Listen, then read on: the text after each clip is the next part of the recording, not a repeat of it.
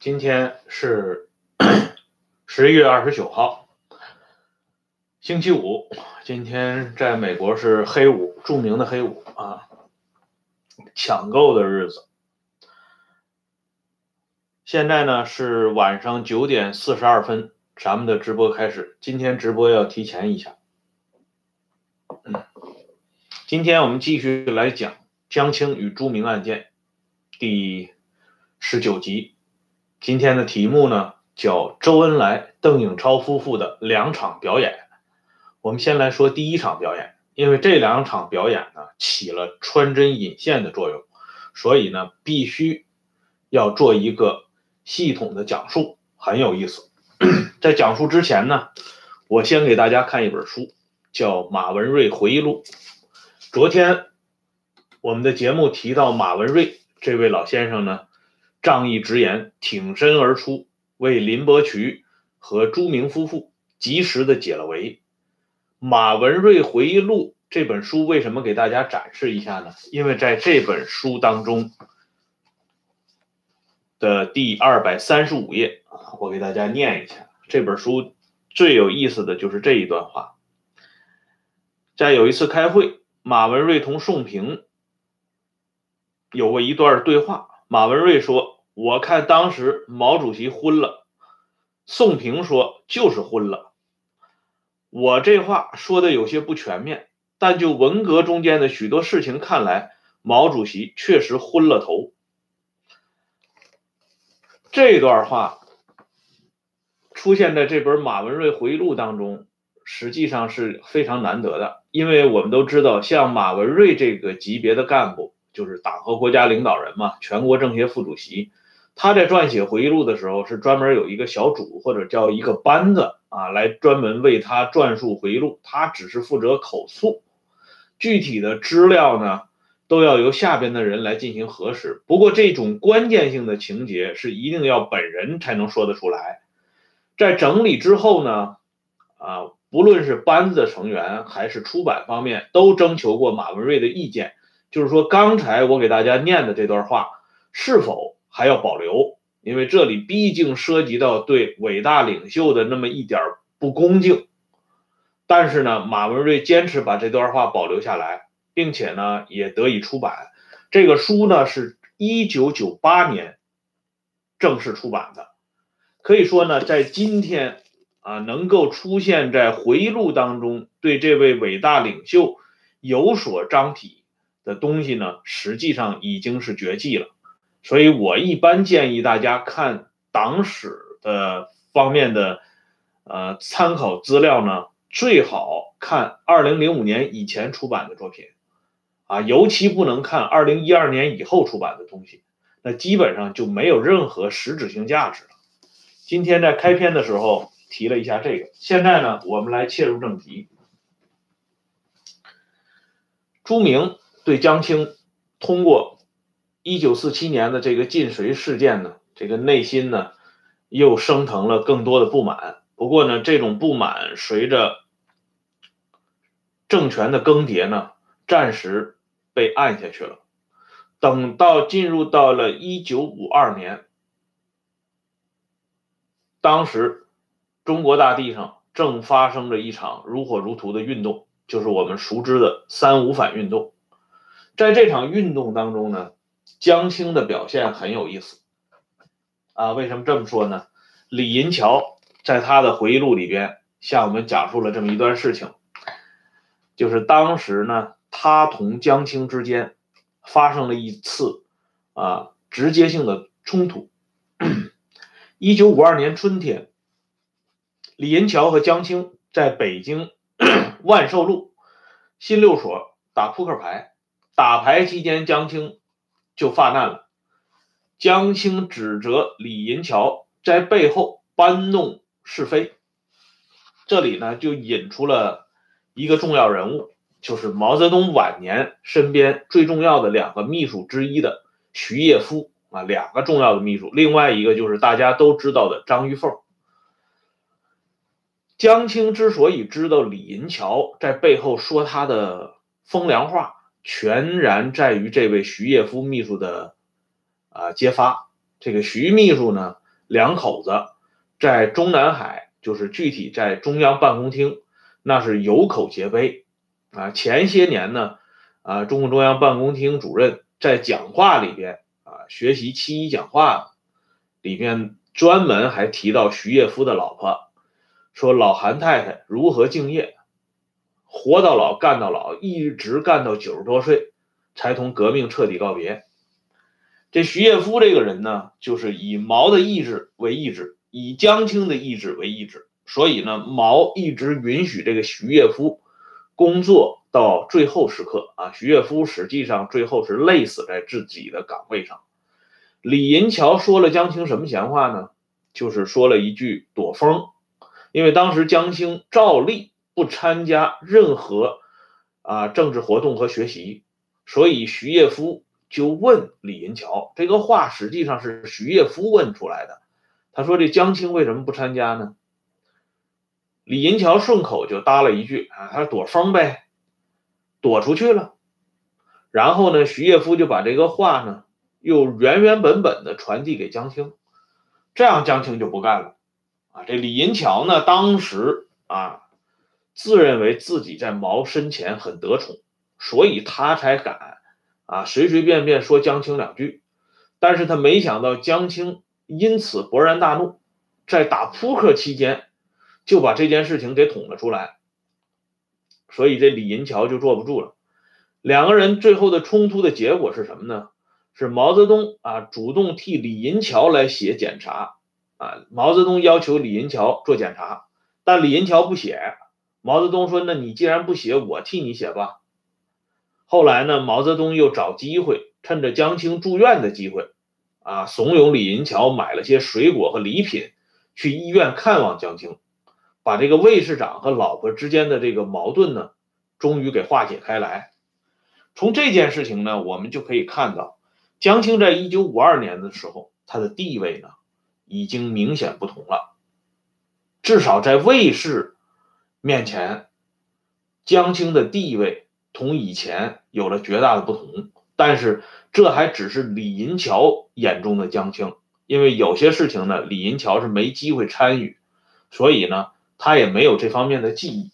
但是另外一个人的回忆呢，为我们提供了更好的视角。这个回忆呢，就是林伯渠的女儿林丽撰写的《往事所忆》这本书呢，是非常值得一看的啊。不过这本书据说现在在国内。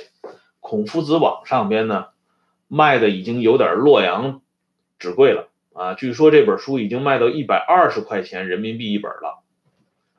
啊，大家如果有兴趣的话，可以到图书馆借阅来看。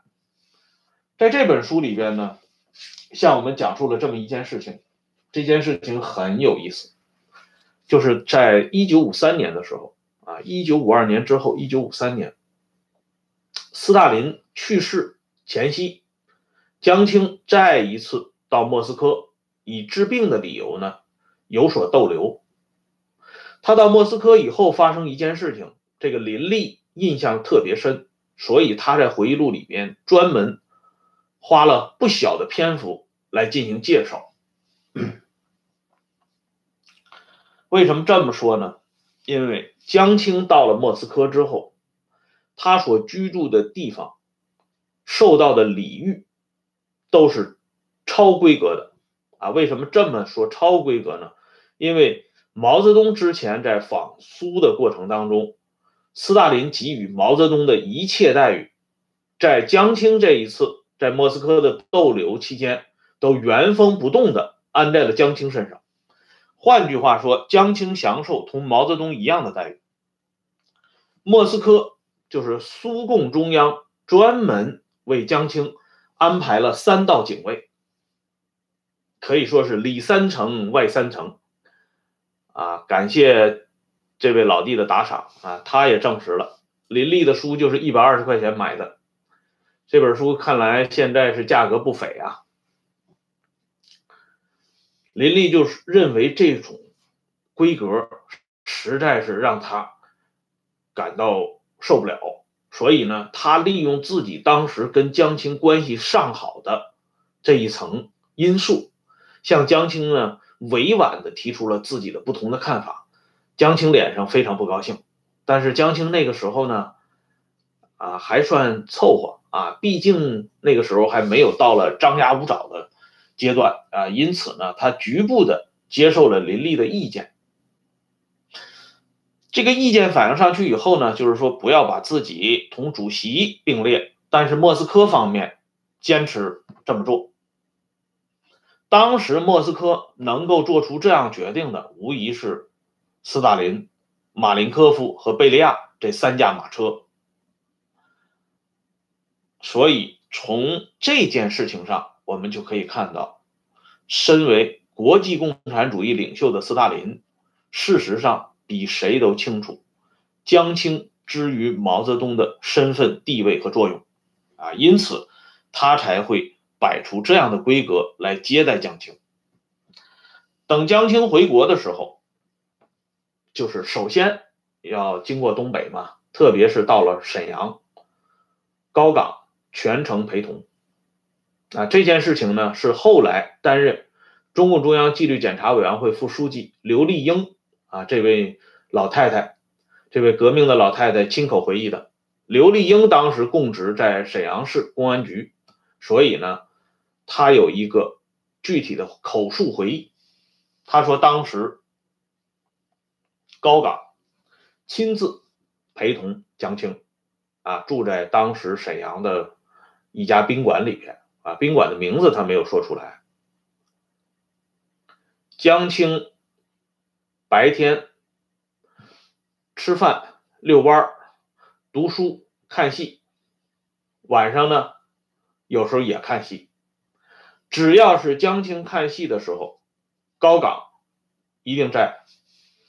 啊，高岗这已经不是第一次陪江青了，啊，他前后两次专门陪同过江青，所以可见当时江青的地位啊，是一个什么样的地位。等到一九五四年的时候，咱们敬爱的周恩来同志就出场了。当时一九五四年发生了一个重要的事件，在中共党史上边都是响当当的，那就是高饶事件。这是文化大革命前夕最大的一起内讧事件之一。甚至这场事件呢，某种意义上比一九五九年庐山会议还要诡谲啊！因为很多事情呢，至今没有完全披露。因为这件事情牵扯到第二代领导集体核心的两个重要人物邓小平和陈云，这两个人在这里边到底扮演了一个什么样的角色？到底有几张脸在里边进行表演？至今呢，很多史料都没有完整的出来，所以这件事情呢就显得更为神秘。高岗事件发生以后，毛泽东决定抛出高岗，顺带着呢把饶漱石也搞掉了。但是毛非常反常，他没有在北京主持批判和收拾高岗的会议，甚至连出席都没有。他人当时在杭州。五四年一月份到一九五四年三月十七号，毛泽东一直在杭州。啊，关于这一点呢，当时负责警卫毛泽东的王芳，后来担任国务委员、公安部部长的王芳，有过具体的回忆。毛泽东在杭州期间，多次接到北京方面的来电来信，啊。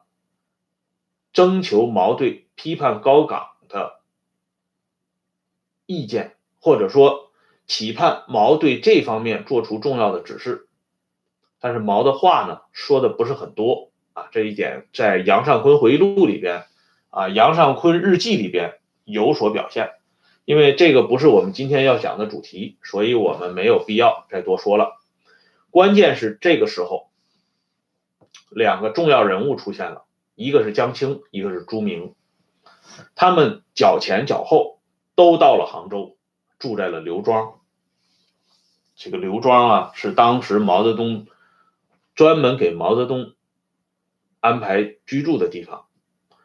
里边呢看起来比较朴素，但实际上呢，按照当时的标准是相当奢华的啊，因为伟大领袖嘛，毕竟不同于凡人，所以浙江省委方面就是具体说，浙江省委就是著名的那位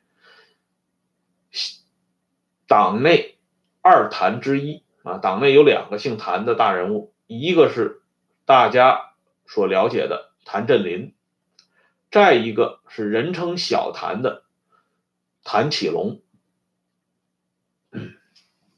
当时浙江省委负责人是这位谭启龙。谭启龙对毛泽东的起居安排的非常到位，关心的非常到位。毛泽东对谭启龙的这些做法呢也很满意。江青到了以后呢，就安排跟毛泽东住在一起。这个时候陪同江青来的。就是刚才我提到的林立啊，林伯渠的女儿林立。林立这个时候已经成了党内几乎是高层极少数人公认的江青的好朋友。林立在编译局工作，他实际上是不想陪着江青的啊，因为之前他在莫斯科对江青的一些做法，心里已经有了不同的看法，而且伴君如伴虎。江青虽然不能跟毛相提并论，但是这个女人呢确实很难伺候，所以林立不想陪同江青。可是这个时候呢，我们敬爱的周总理站了出来，周恩来亲自把电话打到编译局，给林立请了两个月的假，所以编译局的领导啊。着实吓了一跳，他万万没想到，他手下的这位工作人员叫林立的，他当然知道林立是林老的女儿，但要知道啊，在刚刚进城的时候啊，大家还都掩饰一下，至少呢，这些干部子弟没有像后来那么嚣张，所以这个林立平常这个人特别低调，穿着也非常朴素。某种意义上讲，基本是混同于一般干部群众，所以这编译局的领导万万没有想到，敬爱的周总理直接把电话打到他的桌子上，替这么一个特别低调的林立来请假。周恩来的语气是不容置疑的，说：“请你给林立同志放两个月的假，啊，他有事要公出。”那编译局领导还能说什么呀？那绝对是点头如捣蒜的，必须同意。所以林立在回忆录里边就提到这段，他说当时他就有一些不自在啊，因为在同事和领导的眼中，他明显是有特权嘛，谁能让周恩来亲自替自己请假呢？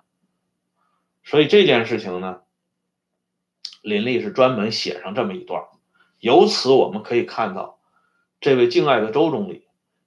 在江青这个问题上，那是从来都不含糊的，一定是冲锋在第一线的。这样呢，林立奉命到杭州刘庄来陪同江青。三月十七号，毛泽东离开杭州，回到北京，所以在浙江的党政军领导悉数出动。为领大啊伟大领袖送送行，江青当然也侧身其间，但是别人送行呢，当然就是推杯换盏，啊，说一些客套话，说一些奉承话，啊，唯独咱们这江青同志，他的送行别有深意。这个呢，也是多亏林立的回忆，我们才知道，江青折了一枚柳枝，啊，从柳树上折了一枚柳枝儿。向毛泽东告别，啊，这种特殊的告别方式，在当时的这个党政军群体当中显得异常的扎眼，自然也会让人们想到江青和主席之间的这个关系，那也是你们完全无法比拟。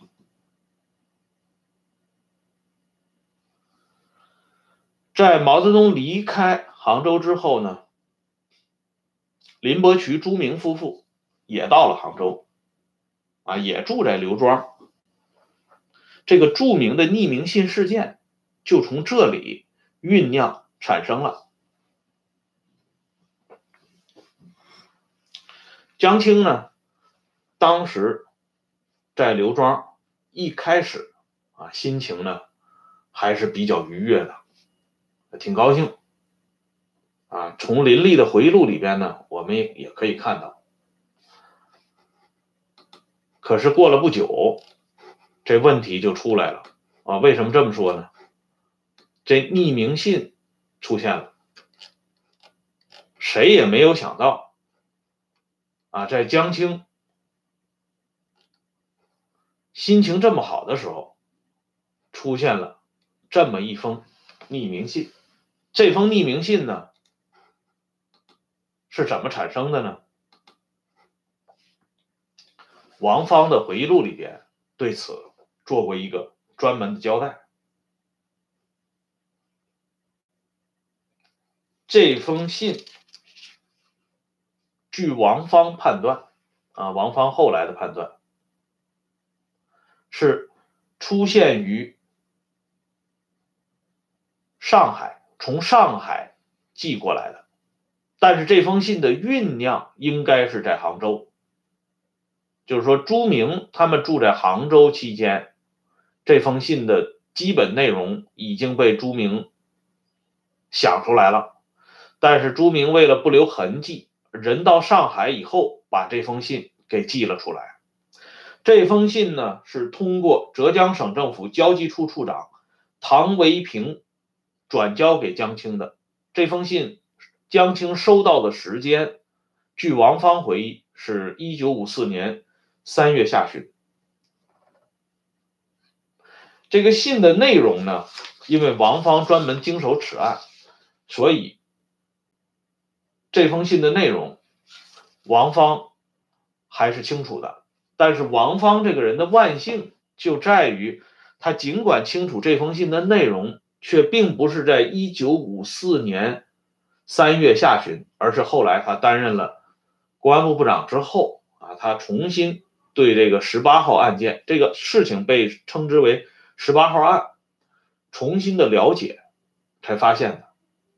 王芳这个人聪明就在于，当时江青收到这封信之后，首先找到负责警卫工作的浙江省公安厅厅长王芳，把这封信灌到王芳的面前，啊，说有人居然。来搞我，你看一看，王芳这个人很机警啊，他把这个信呢恭恭敬敬的拿来以后，没有看，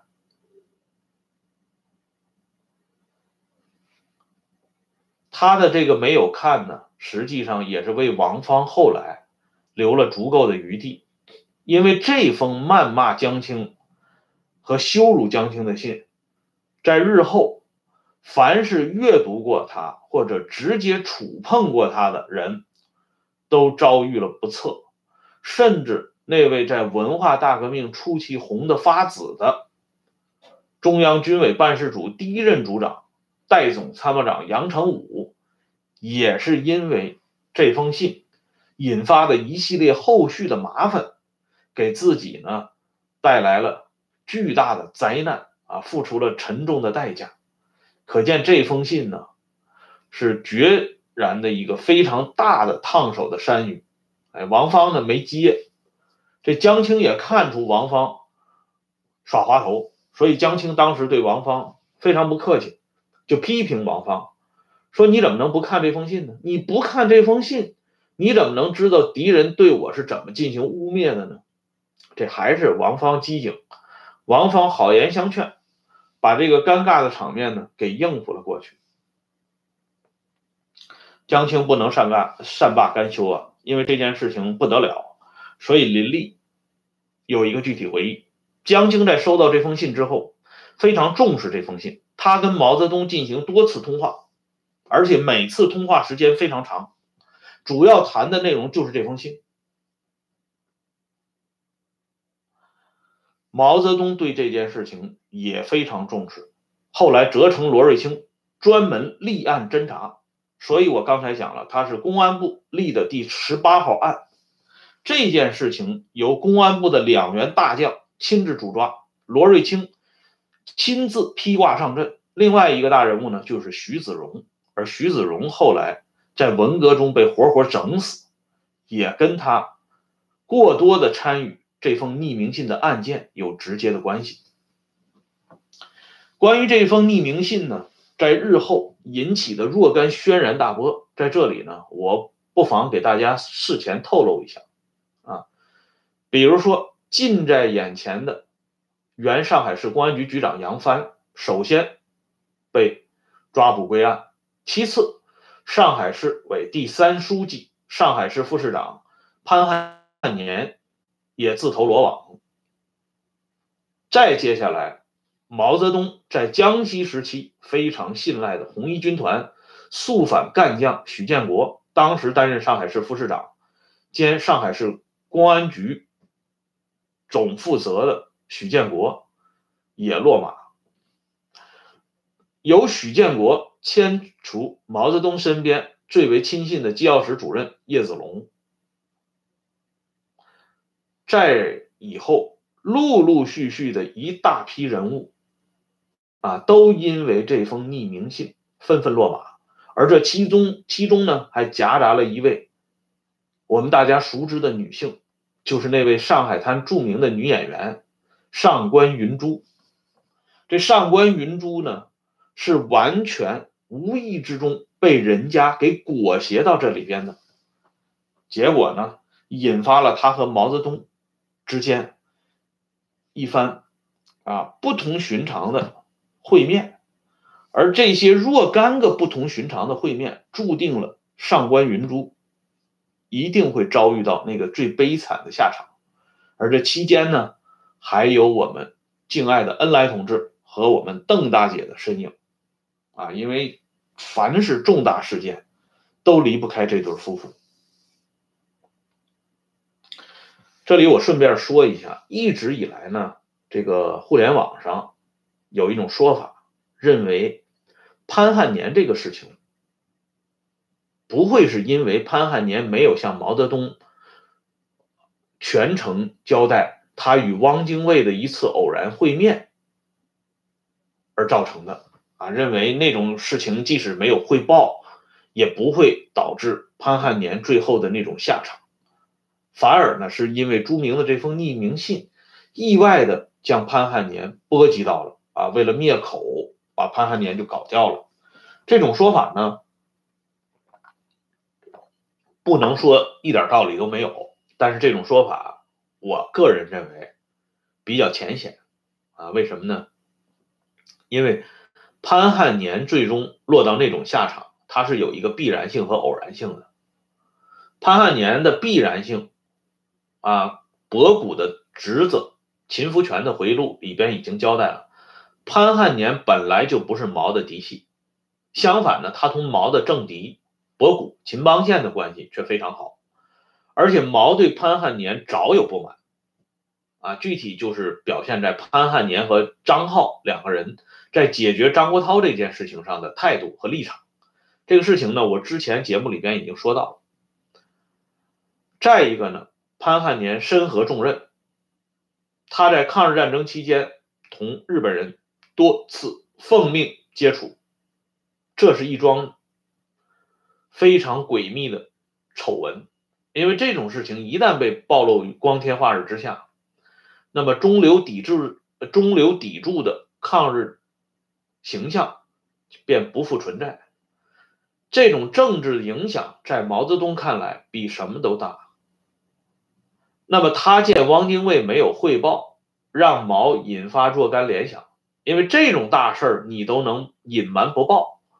那么在你身上还有多少秘密是我不知道的呢？李鹏晚年写的那本回忆录里边非常有价值的一段，就是在描述潘汉年的事情上面。李鹏当时是个半大孩子，啊，他在延安的时候，曾经呢一个窑洞一个窑洞的去拜访他的这些革命长辈，但是他的他的干妈蔡畅，蔡畅老大姐。专门叮嘱李鹏，你不要去潘汉年的那个窑洞去。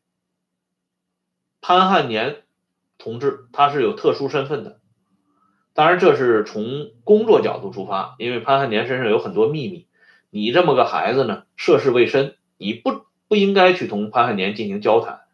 但从另外一个角度也可以看出，至少在延安期间，上层少数知情者对潘汉年之于毛泽东之间的关系是有一个比较清醒的认识的。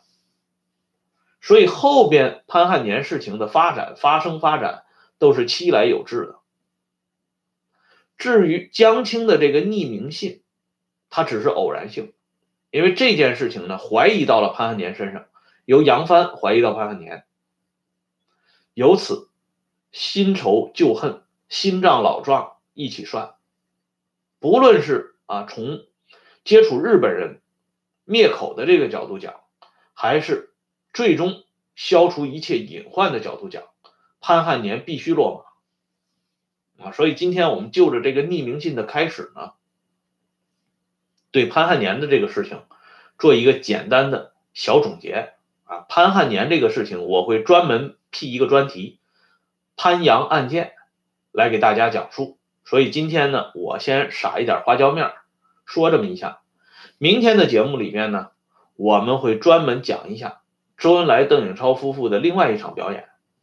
这场表演就关系到了推荐上官云珠出场的这位。谭启龙，好了，今天呢，咱们的节目就先说到这里。感谢这位朋友的打赏，感谢大家上来收看收听，我们明天接着聊，再见。